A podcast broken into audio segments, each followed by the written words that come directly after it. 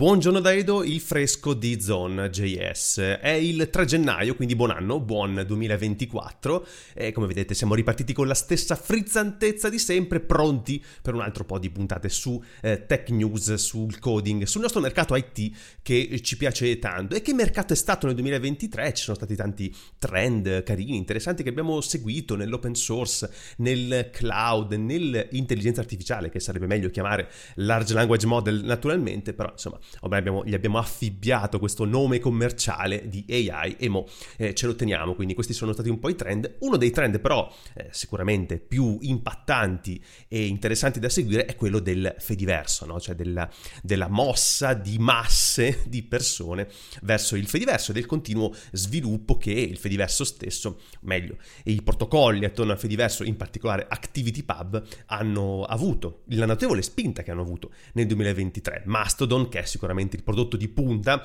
eh, si è migliorato molto, si è espanso molto, naturalmente ha accolto tanti nuovi utenti, ha accolto proprio nell'ultimo mese anche un po' di utenti da Threads, che è la piattaforma che Meta ha deciso di lanciare e poi di federare, anche con qualche polemica l'abbiamo visto, e al di là di tutte le critiche che si possono giustamente anche fare a Mastodon, alla sua magari interfaccia non proprio user friendly, al suo processo di onboarding, insomma tutte cose che sono state migliorate anche notevolmente nell'ultimo anno e che sicuramente saranno migliorate ancora.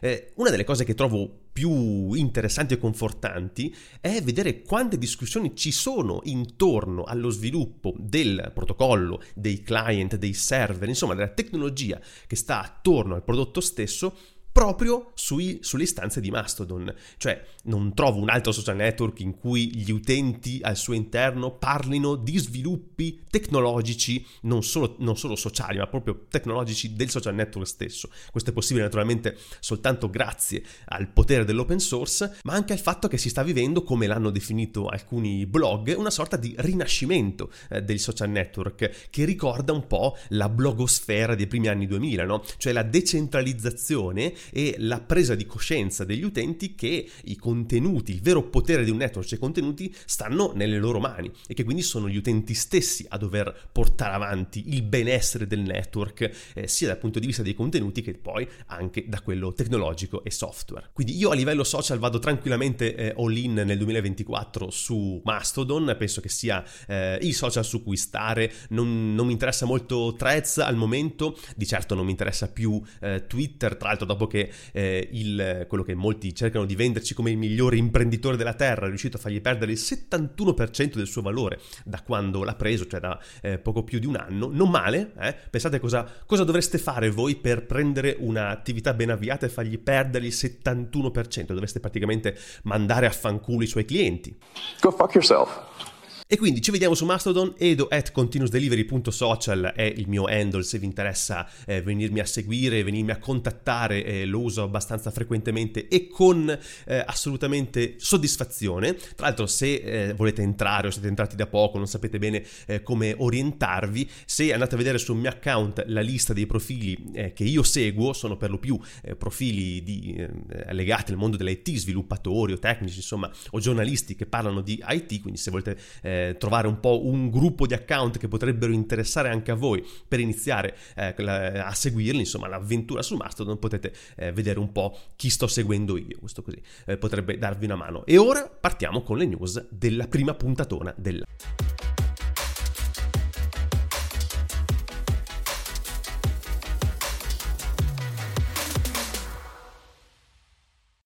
Allora, ho deciso di aprire il 2024 parlando di Mozilla, perché naturalmente Mozilla è una realtà che ci sta particolarmente a cuore, no? una delle eh, fondazioni storiche dell'open source, una delle più antiche, cioè quasi 25 anni. E ne parlo perché Mozilla, come ogni anno, ha fatto uscire il suo report finanziario, eh, naturalmente che riguarda anche un po' i suoi obiettivi e ti dà un po' un'idea di come sta andando. Il report lo trovate su stateoff.mozilla.org org.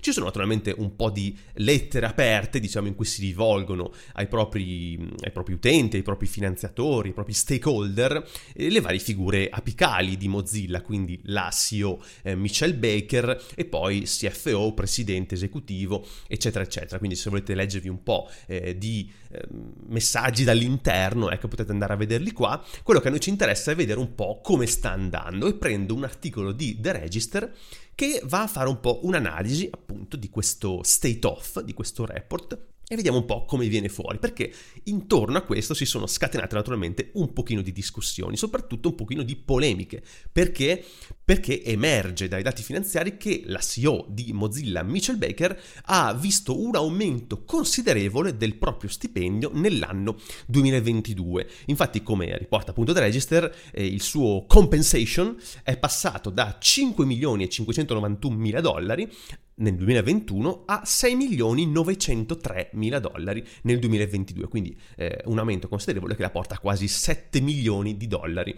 di revenue. E la comunità open source attorno a Mozilla si chiede come è possibile questo aumento considerevole di stipendio quando in realtà il market share del principale prodotto di Mozilla, che è Firefox, sta scendendo considerevolmente, ha perso ulteriore terreno nell'ultimo anno sia nei confronti di eh, Chrome che nei confronti di Microsoft e poi in generale le revenue totali di Mozilla stanno scendendo.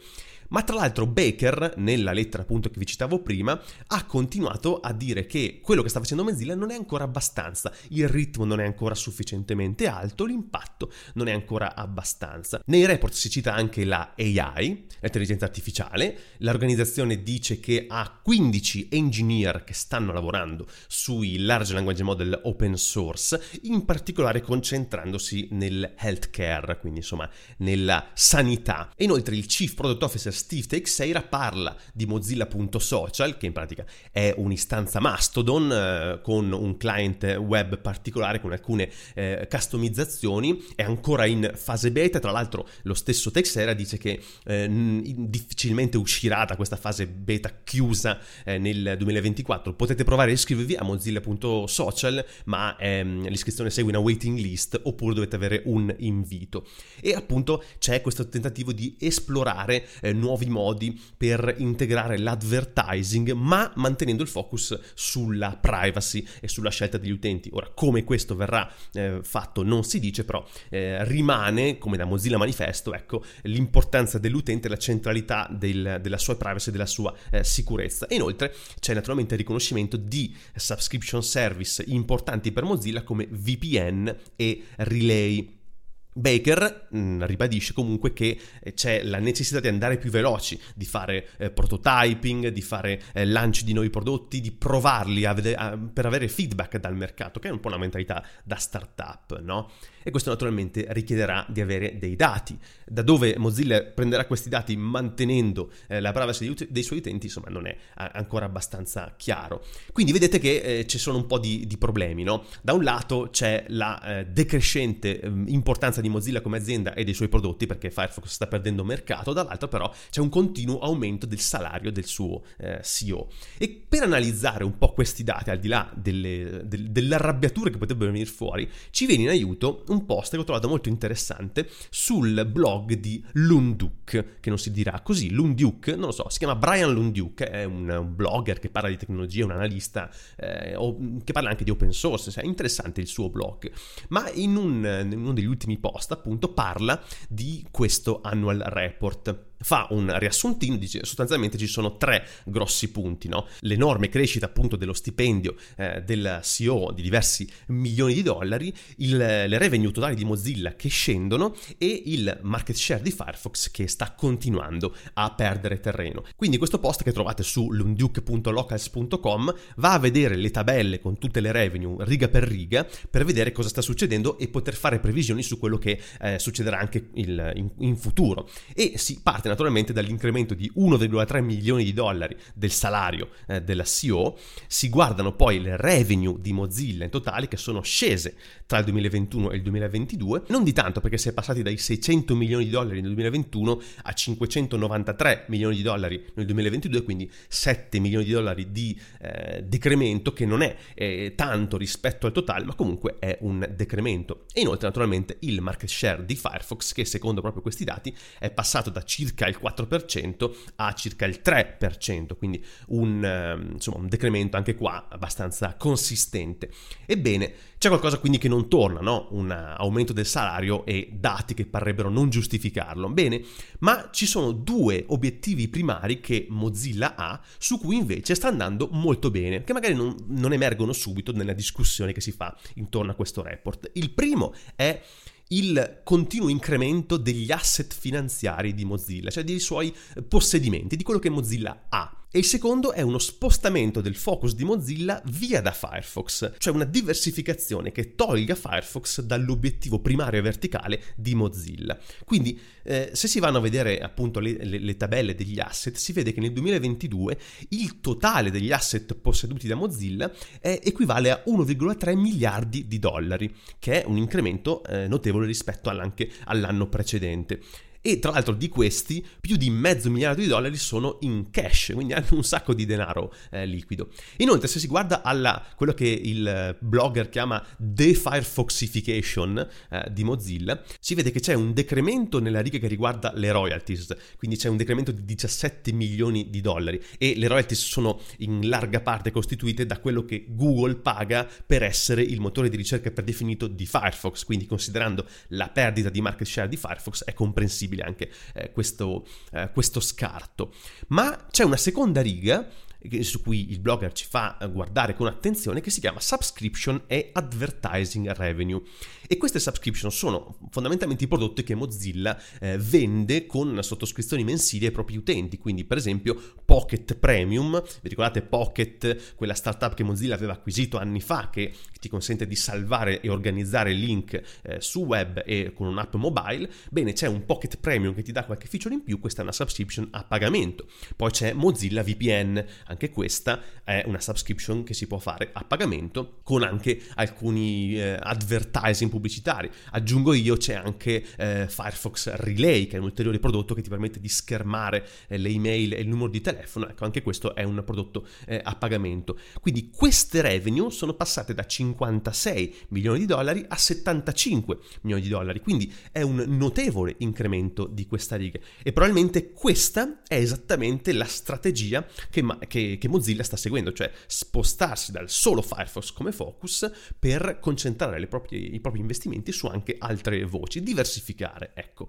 E questi parrebbero essere esattamente i piani eh, di Mozilla. Tra l'altro, quando eh, Mozilla proprio pochi mesi fa aveva parlato dei piani per il suo futuro, eh, non aveva menzionato Firefox, si era concentrato in particolare sull'intelligenza artificiale, quindi sui eh, large language models. Era lì che si concentravano in particolare eh, ecco, i progetti della, della, Mozilla Foundation. Quindi spostarsi da Firefox e concentrarsi di più sui sistemi di AI e sui sistemi a subscription mensile eh, parrebbe essere l'obiettivo primario di Mozilla questo obiettivo sta dando i suoi frutti, quindi le revenue in quelle voci stanno crescendo, se questo è l'obiettivo, il CEO di Mozilla lo sta perseguendo anche molto bene. Quindi conclude questo blog post, cosa possiamo aspettarci dal futuro di Mozilla? Possiamo aspettarci un decremento degli investimenti, delle attenzioni eh, su Firefox, quindi anche degli sviluppi eh, su Firefox, quindi probabilmente eh, se siete fan di Firefox probabilmente vedrete, continuerete a vedere un po' un, um, una minore attenzione ecco, di Mozilla a questo prodotto e invece un incremento del focus sui servizi di AI e su altri subscription non direttamente legati ai browser. Allora, rimango a parlare di open source e rimango a parlare di una realtà storica eh, del panorama open source, però ci spostiamo su Linux. Eh, parlo di Gentoo, mi fa sempre molto piacere parlare di Gentoo perché Gentoo, dovete sapere, che è stata la mia prima distribuzione Linux. Eh, quando sono entrato in università, la prima cosa che ho installato sul mio laptop è stato appunto Gentoo, con un ottimo eh, Linux user group che mi ha aiutato a capire come andare avanti. Insomma, Gentoo è stato il mio primo contatto vero con il mondo Linux, quindi lo ricordo sempre con piacere. Ebbene, la news news che ItzFoss definisce una big news è che ora è possibile installare dei pacchetti binari su Gentoo. Ora, per capire l'importanza, ecco, la grandezza di questa news, è necessario capire cos'è Gentoo, perché Gentoo è una distribuzione che si focalizza sulla compilazione dai sorgenti di tutti i pacchetti, cioè il suo um, packet manager che si chiama Portage e che è possibile invocare da command line con il comando emerge, è rimasto come me lo ricordavo io eh, vent'anni fa, più o meno, ebbene eh, si, fo- si, focalizza sul download dei codici sorgenti e poi la compilazione eh, per ottenere dei, dei, dei, dei, binari che siano ottimizzati per la tua architettura. Insomma, questo, questa è la filosofia di Gentoo, su questo si basa. Bene, la big news è che adesso eh, Gentoo offre anche pacchetti binari da poter installare. Però aspettate un attimo, perché in realtà come anche sul suo newsroom eh, ci tiene a sottolineare, la disponibilità di pacchetti binari c'è da un sacco di tempo. In realtà anch'io me lo ricordavo, eh, cioè, cioè, quasi dall'inizio poss- era possibile installare pacchetti eh, precompilati.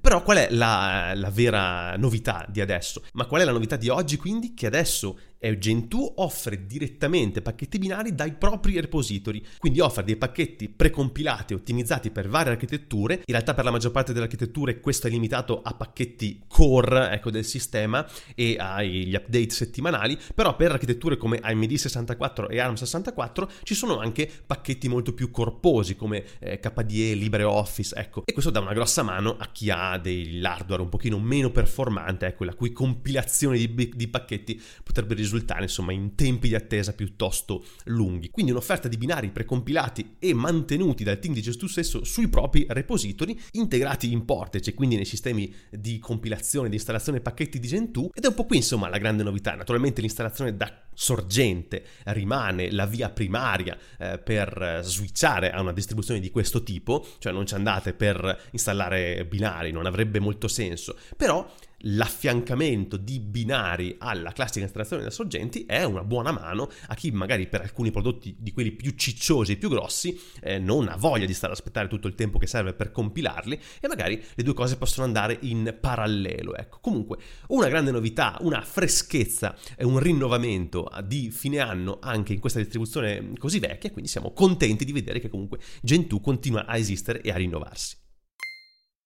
Oh, in ultimo vi do un aggiornamento su una delle ultime news che avevo trattato appunto nel 2023, cioè il ban alla vendita di Apple Watch in seguito a una disputa con Massimo sui brevetti, sui sensori di controllo dell'ossigeno del sangue. Quindi insomma riassumo brevemente, Apple è stata accusata di aver violato i brevetti della società eh, Massimo, appunto che eh, sviluppa dispositivi medici, eh, brevetti che riguardano la tecnologia di monitoraggio del sangue che è usata nell'Apple Watch Ultra 2 e nella serie 9. Quindi Apple ha dovuto interrompere le vendite e le importazioni di due modelli di Apple Watch negli Stati Uniti. Questo ban eh, riguarda solamente gli Stati Uniti, però ha fatto appello contro questa decisione e ha chiesto una sospensione del divieto fino a quando la Corte d'Appello non emetterà insomma, un giudizio definitivo. Ha proposto anche delle modifiche software eh, per girare attorno insomma, a questo divieto. E il giorno dopo che il divieto di vendita è entrato in vigore, che era il 26 dicembre,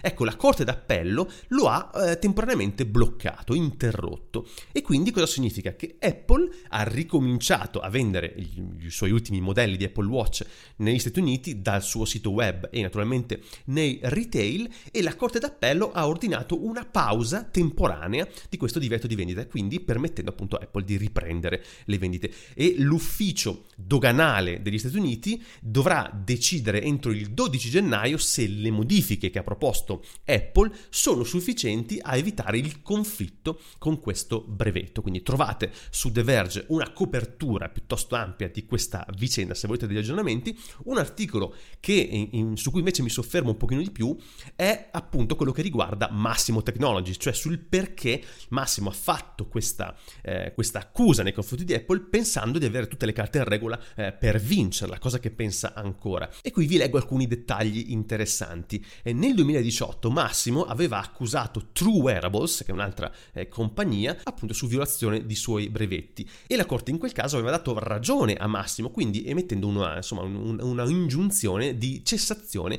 delle vendite di quei device a partire dal dicembre 2022. E cosa lega True Wearables a Apple e Massimo? Che il fondatore di True Wearables, eh, che si chiama Marcelo Lamego, aveva lavorato sia in Massimo sia in Apple, dove aveva praticamente lavorato alle stesse tecnologie. E l'Amego gioca proprio un ruolo cruciale in questa vicenda, perché Massimo ritiene che le tecnologie che Apple ha sviluppato per i suoi watch non sarebbero state possibili senza l'Amego stesso. Infatti, mentre lavorava in Massimo, l'Amego aveva avuto accesso a informazioni tecniche altamente confidenziali e aveva ricevuto addestramento, training, insomma, dai scienziati e ingegneri eh, delle tecnologie a più alto livello in Massimo. Dopo dieci anni di lavoro in questa compagnia, l'Amego aveva scritto a Apple eh, esprimendo il suo interesse nell'andare a lavorare per loro. Infatti aveva scritto una mail al CEO di Apple Tim Cook nel 2013 offrendosi di, come, come lavoratore, come impiegato, per portare la sua conoscenza in Apple parlando di una nuova onda nelle tecnologie che avrebbero reso Apple la numero uno nel eh, panorama appunto dei dispositivi medici, del fitness e della wellness industry. E poche ore dopo questa email un recruiter di Apple si è palesato e ha contattato appunto l'Amego. L'Amego è entrato in Apple nel 2014 ed è citato come inventore di numerosi brevetti di Apple appunto su questo tipo, su questa gamma di device, brevetti che sono eh, strettamente legati al suo lavoro in massimo. Questo è il cuore proprio dell'accusa. Ma qui c'è una svolta importante perché l'Amego lasciò Apple pochi mesi dopo essere entrato perché fondamentalmente ha degli screzzi con i manager, richiedeva dei budget multimilionari e richiedeva la um, capacità di poter assumere chi gli pareva sostanzialmente senza passare appunto dal management. A quel punto eh, l'Amego se ne andò e fondò proprio True Wearables, la compagnia che poi eh, Massimo ha eh, denunciato e che, con cui ha vinto appunto la causa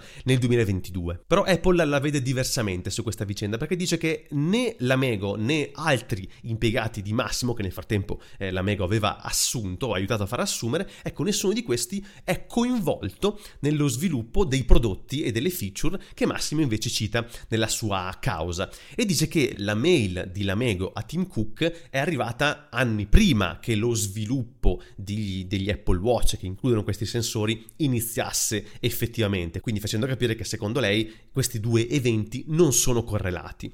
Infatti Apple ha rilasciato il primo watch l'anno dopo che l'Amego ha lasciato la compagnia e non ha aggiunto un sensore dell'ossigeno nei suoi watch fino al 2020. Eh, questo naturalmente non cambia il fatto che numerosi impiegati di Massimo hanno lavorato in Apple anche dopo che l'Amego se n'è andato, questo infatti è quello che sostiene Massimo, tra l'altro, uno di questi impiegati è un, um, un, ex executive di Massimo che si chiama Michael O'Reilly, che ha iniziato a lavorare in Apple nel 2013 e attualmente lavora nel settore Health Special Project, appunto, della compagnia. E, e Massimo dice che O'Reilly ha avuto accesso a informazioni estremamente sensibili. E infatti conclude il CEO di Massimo, Joe Chiani, questa non è una violazione accidentale, ma è proprio una eh, violazione della proprietà intellettuale deliberata e voluta. Sono in chiusura, quindi vi suggerisco un paio di letture che ho trovato interessanti. Questa è un'abitudine che eh, proverò a mantenere eh, anche quest'anno. Comunque, il primo articolo che vi consiglio lo trovate su The News Tech. Si intitola What is eBPF? The Ultimate Guide ed è quello che dice il titolo, proprio una, un'introduzione, ecco, una guida a proprio a eBPF, che è l'Extended Barclay Packet Filter. Non vi sto a spiegare io che cos'è, però l'ho trovata una, una lettura insomma interessante. Vi dico che eh, se non lo conoscete, insomma, che vi interessa se so- soprattutto se lavorate in ambito cloud. Ecco, dovreste eh, iniziare ad avere familiarità con questa tecnologia, con questa terminologia, perché insomma è qualcosa che mh, quest'anno potrebbe avere notevoli sviluppi. E l'ultimo invece suggerimento ecco, che vi do è eh, su The Public Domain Review, quindi si, si, chiama il sito publicdomainreview.org, trovate un articolo che si intitola What will enter the public domain in 2024 che, eh, come dice appunto il titolo, vi dà un po' un elenco di eh, tutto quello che entrerà nel public domain, quindi nel dominio pubblico, eh, quest'anno e mm, tra l'altro lo fa con questo formato carino, cioè fa una sorta di calendario dell'avvento di gennaio eh, per mettendovi giorno per giorno le opere che in quel giorno entrano nel dominio pubblico. Eh, adesso se non sapete cos'è il dominio pubblico, in pratica scadono i diritti ecco, su una certa opera e quindi chi li possedeva non può più venirvi a eh, braccare se la utilizzate senza il suo permesso. Ecco, la butto, lì, la butto lì così. Quindi le opere di dominio pubblico possono essere usate appunto liberamente anche per fini commerciali senza che nessuno eh, vi dica niente. Quindi se questo calendario dall'evento vedete che se voi aprite le varie, mm, le varie caselline, vedete appunto chi c'è dietro, vi dà il suo nome, un po' di storia. Per esempio scoprite che il primo gennaio è diventato di dominio pubblico il, la versione di Topolino in Steamboat Willy, che è il primo cortometraggio animato in cui eh, Topolino era presente, ecco questo personaggio. Questa versione di Topolino ora è di dominio pubblico. Perché è importante dire questa versione? Perché eh, immaginate quanto è stupido il copyright, no?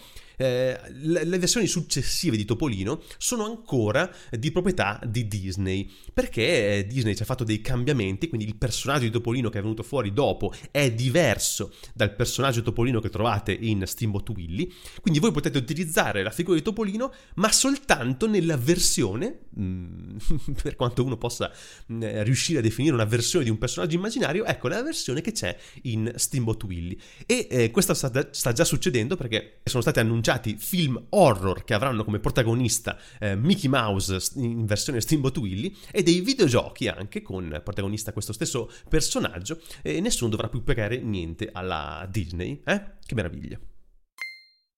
Basta, chiudo qui questa prima puntata del 2024, spero che sia venuta insomma abbastanza interessante, comprensibile, non troppo verbosa, anche se credo che dovrò tagliare un pochino, l'ho fatta un po' più lunga di quello che mi aspettavo, mi aspetta un po' di montaggio. E insomma, eh, grazie per avermi seguito fin qui, ci ritroveremo nelle prossime puntate, quindi continuate a seguirmi, vi ricordo eh, soprattutto su Mastodon, edo at continuousdelivery.social, quindi ci vediamo lì oppure su LinkedIn o dove vi pare.